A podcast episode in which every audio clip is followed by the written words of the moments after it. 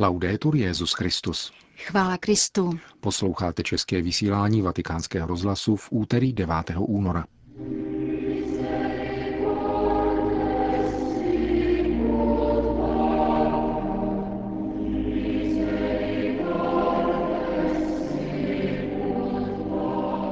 Kdo cítí, že je hříšník, umí odpouštět, řekl v raní homílii papež František. Rada kardinálů jednala o nových úřadech římské kurie. Ztracené ovce nelze do ovčince přivést k lackém odsuzování, řekl Petrův nástupce ve své promluvě k misionářům milosedenství na zvláštní odpolední audienci, kterou vám přiblížíme na závěr dnešního pořadu, kterým provázejí Jen Gruberová a Milan Glázer. Zprávy vatikánského rozhlasu. Vatikán. Dnešní ranní eucharistii slavil papež František ve vatikánské bazilice, v níž jsou v těchto dnech vystaveny ostatky svatých Pia z Pietrelčíny a Leopolda Mandiče, kapucínů, kteří vynikli hlavně horlivým udělováním svátosti smíření. Spolu s Petrovým nástupcem koncelebrovali bratři kapucíni, kteří se k této události svatého roku milosrdenství sjeli z celého světa. Homílii, kterou z patra pronesl papež František, přinášíme v plném znění.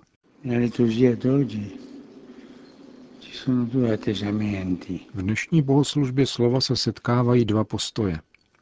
Velikost před Bohem projevující se pokorou u krále Šalomouna a malichernost, na kterou poukazuje sám Ježíš u učitelů zákona, kteří zcela jasný zákon opustili, aby se drželi svých lidských tradic. Vaší kapucínskou tradicí je odpouštět, dávat odpuštění. Mezi vámi je spousta vynikajících spovědníků, protože se považují za hříšníky, jako mnich Krištof z Manconiho románu Snoubenci. Vědí, že jsou velcí hříšníci a tváří v tvář Bohu se nepřetržitě modlí. O hospodine, vyslyš a odpusť. Poněvadž se dovedou takto modlit, umějí odpouštět. Když však někdo zapomene, že sám nezbytně odpuštění potřebuje, pozvolna zapomene na Boha. Zapomene prosit o odpuštění a nedovede odpouštět. Kdo je pokorný a cítí, že je hříšník, umí odpouštět ve spovědnici. Jiní, kteří se jako oni učitelé zákona považují za čisté a za učitele, dovedou jenom odsuzovat. Mluvím k vám jako bratr a chtěl bych vaším prostřednictvím říci všem spovědníkům, zvláště v tomto svatém roce milosrdenství, že spovědnice je místem odpouštění. Pokud hypoteticky nemůžeš udělit rozhřešení, prosím, nekárej. Člověk, který přichází, hledá útěchu, odpuštění a pokoj pro svoji duši. Ať tedy nalezne otce, který jej obejme a řekne mu, Bůh tě má rád a dá mu to pocítit. Říkám to nerad, ale mnozí lidé, a myslím, že většina z nás to někdy slyšela, říkají, nechodím se spovídat, protože jsem jednou dostal takové a takové otázky a udělali mi to či ono. Prosím vás. Vy kapucíni však máte tento zvláštní pánův dar odpouštět. Prosím vás, neochabujte v odpouštění. Vzpomínám na jednoho, kterého jsem potkal v jiné diecézi, představeného, který byl po své službě guardiána a provinciála v 70 letech poslán do jedné svatyně jako spovědník. U tohoto muže stála dlouhá fronta, všichni, kněží, lajci, bohatí, chudí, všichni. Byl to velký spovědník. Vždycky našel způsob, jak odpustit, anebo alespoň předat duši pokoj a obejmout. Jednou jsem ho byl navštívit a řekl mi, poslyš, ty jsi biskup a můžeš mi odpovědět. Mám dojem, že hřeším, protože mnoho odpouštím. Mám skrupule. A co děláš, když na tebe přijdou? Jdu do kaple před svatostánek a řeknu pánu, odpusť mi, pane, odpusť. Myslím, že jsem dnes odpouštěl příliš. Ale pane, to ty jsi mi dal špatný příklad. Ano, Buďte muži odpuštění, smíření a pokoje. Jsou různé jazyky v životě, řeč slov a také gest. Když ke mně ve spovědnici někdo přistoupí, činí tak, protože jej něco tíží a chce se této zátěže zbavit. Možná neví, jak to říci, ale vyjadřuje to takto. Když takový člověk přichází, touží se změnit, jednat jinak, být někým jiným. A činí to tímto gestem. Není třeba klást mu otázky. Když někdo přichází, chce ve svém nitru s něčím skoncovat. Častokrát to nedokáže, protože je podmíněn psychologicky svojí životní situací. Ad impossibilia nemo tenetur, nikoho nelze nutit k nemožnému. Je zapotřebí širokého srdce. Odpuštění je sedba, boží pohlazení. Mějte důvěru v boží odpuštění. Neupadněte do pelagianismu, který říká, musíš dělat to a toto a tamto. Vy však máte charisma spovědníků. Stále jej uplatňujte a obnovujte. A hodně odpouštějte. Protože kdo neumí odpouštět, skončí jako oni učitelé z Evangelia, jako veliký karatel, který stále žaluje. A kdo je největším žalobcem v Bibli? Ďábel. Buď zastáváš úřad Ježíše, který odpouští a dává život, modlíš se a dlouhé hodiny tam sedíš jako oni dva svatí, Pius a Leopold, anebo zastáváš úřad ďábla, který kárá a žaluje. Nevím, nedovedu vám říci více. Co říkám vám, říkám všem kněžím, kteří spovídají. A pokud se na to necítí, myslí, že na to nestačí a říkají, ne, ne, já sloužím mši, miju podlahu, dělám všechno, ale nespovídám, protože to nedovedu dobře. Pak je třeba prosit pána o milost. O milost, kterou vyprošuji každému z vás a pro vás všechny. Pro všechny spovědníky. I pro sebe. Končil papež František dnešní ranní homílii v bazilice svatého Petra.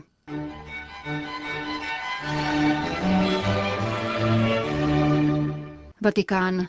Synodní princip by měl hrát roli také při reformě římské kurie. Vyplynulo z právě ukončeného zasedání Rady kardinálů s papežem Františkem. Takzvaná kardinálská devítka diskutovala o synodalitě od pondělního rána do dnešního odpoledne, přičemž výchozím bodem byla promluva, kterou svatý otec pronesl v loni v říjnu u příležitosti 50. výročí založení Institutu biskupské synody. O jednání rady kardinálů informoval tiskový mluvčí svatého stolce otec Federico Lombardi. Posledním čtením prošly návrhy na organizaci dvou nových úřadů, o kterých se již delší dobu hovoří. Jedním z nich je Úřad pro lajky, rodinu a život, jehož vytvoření papež oznámil v průběhu poslední biskupské synody, loni 22. října.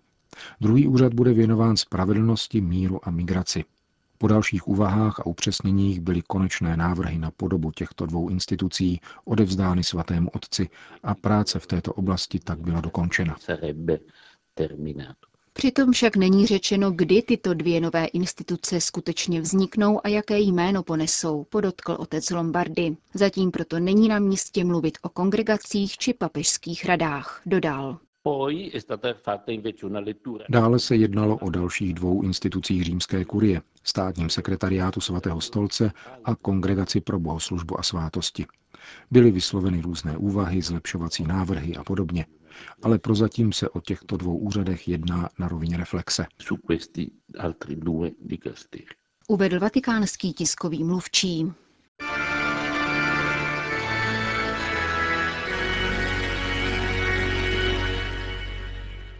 Vatikán. Významnou etapou probíhajícího svatého roku je vyslání misionářů milosedenství, tedy kněží spovědníků, které papež osobně jmenoval a vybavil zvláštními pravomocemi. Jde o více než tisíc kněží, z nichž asi 700 jich bude s Petrovým nástupcem na popeleční středu odpoledne sloužit na svatopetrském náměstí mši svatou, v jejímž závěru je papež František vyšle do celého světa. Ještě předtím je však svatý otec přijal na zvláštní audienci, která se konala v úterý odpoledne v Královském sále a Poštolského paláce. Ve své promluvě k těmto kněžím, mezi nimiž samozřejmě nechybějí ani kněží z České republiky, papež zdůraznil, že zvláštním posláním misionářů milosrdenství je vyjadřovat mateřství církve. Církev je matkou, protože rodí stále nové děti ve víře. Církev je matkou, protože je živý vírou, nabízí jim boží odpuštění a rodí je k novému životu, který je plodem obrácení. Nesmíme riskovat, že penitent nebude vnímat mateřskou přítomnost církve, která jej přijímá a miluje. Kdyby tento věm v důsledku naší rigidity zmizel, způsobilo by to velkou škodu především samotné víře, protože by to kajícníkovi bránilo včlenit se do Kristova těla. Dalším důležitým aspektem, pokračoval papež, je umění vidět touhu po odpuštění v srdci kajícníka. Je to touha, která je plodem milosti a jejího působení v životě lidí. Umožňuje vnímat stesk po Bohu, jeho lásce a domovu. Nezapomínejme, že právě tato touha je počátkem obrácení. Il cuore si rivolge a Dio riconoscendo il male compiuto. Srdce se obrací k Bohu uznáním spáchaného zla, ale s nadějí, že obdrží odpuštění. Tato touha sílí přijetím vnitřního rozhodnutí změnit život a nechtít dál řešit. Je to chvíle, kdy se svěřujeme božímu milosedenství v plné důvěře, že nám rozumí, odpouští a podporuje nás. Dávejme velký prostor této touze po Bohu a jeho odpuštění. Nechejme ji, aby se vyjevila jako opravdový výraz milosti ducha, která působí konverzi srdce. Papež František pak pokračoval tématem, o kterém, jak řekl, se nemluví často, ale je rozhodující a tím je zahambení. Není totiž snadné předstoupit před jiného člověka, byť svědomím, že reprezentuje Boha a vyznat vlastní hřích. Zahambení se pociťuje jednak ve vztahu k tomu, čeho jsme se dopustili, a jednak vzhledem k tomu, že je zapotřebí vyznat jej před jiným člověkem. Zahanbení je vnitřní pocit, který zasahuje do osobního života a vyžaduje od spovědníka postoj úcty a povzbuzení. Již od prvních stránek Bible je řeč o zahanbení. Hned po hříchu Adama a Evy svatopisec podotýká, tu se jim oběma otevřeli oči a poznali, že jsou nazí. Sešili tedy fíkové listy a udělali si zástěry. První reakcí na toto zahanbení je snaha skrýt se před Bohem. Potom je tu ještě jedna pasáž, která mne oslovuje, a tou je příběh o Noem. Všichni ji známe, ale zřídka připomínáme epizodu, která vypráví o jeho opilosti. Noé je v Bibli považován za spravedlivého a přece není bez hříchu. Z jeho opilosti je zřejmé, že byl také slabý, a to až ke ztrátě vlastní důstojnosti, což písmo vyjadřuje zmínkou o jeho nahotě. Dva z jeho synů proto vzali plášť a přikryli ho, aby tak otci navrátili důstojnost. perché ritorni nella dignità di padre. Tento úryvek, řekl dále papež, chápu jako poukaz na důležitost naší role spovědníků. Máme před sebou obnaženého člověka s jeho slabostmi, omezeními a zahanbením nad vlastní hříšností. Nezapomínejme na to, že před sebou nemáme hřích, ale kajícího hříšníka. Člověka, který cítí touhu po přijetí a odpuštění. Hříšníka, který slibuje, že se už nechce vzdalovat z domu otcova a že s trochou sil, které má, chce učinit vše proto, aby žil jako boží syn. Dunque non siamo chiamati a, a giudicare, Nejsme tedy povoláni k tomu, abychom povýšeně soudili, jako bychom byli před hříchem imunní. Naopak jsme povoláni jednat jako Sem a Jafet, synové Noého, kteří vzali plášť, aby svému otci pomohli skrýt zahanbení. Být spovědníkem podle Kristova srdce znamená přikrýt hříšníka pokrývkou milosedenství, aby již nevnímal zahanbení a dosáhl opět radosti ze své synovské důstojnosti. Nemůžeme proto přivést ztracenou ovci do ovčince klackem odsouzení, nýbrž svatostí života, která je principem obnovy a reformy v církvi. Svatost se živí láskou a dovede nést tíži toho, kdo je slabší. Misionář milosedenství nese na svých ramenou hříšníka a těší jej mocí soucitu. lo consola con la forza della compassione. Na tomto misijním dobrodružství vás provázím za pomoci příkladu dvou svatých spovědníků Leopolda a Pia a mnoha dalších svatých kněží, kteří svým životem dosvědčovali boží milosrdenství, řekl papež František v závěru své dnešní promluvy k sedmistům kněží a misionářů milosrdenství tohoto mimořádného svatého roku. Končíme české vysílání vatikánského rozhlasu. Chvála Kristu. Laudetur Jezus Christus.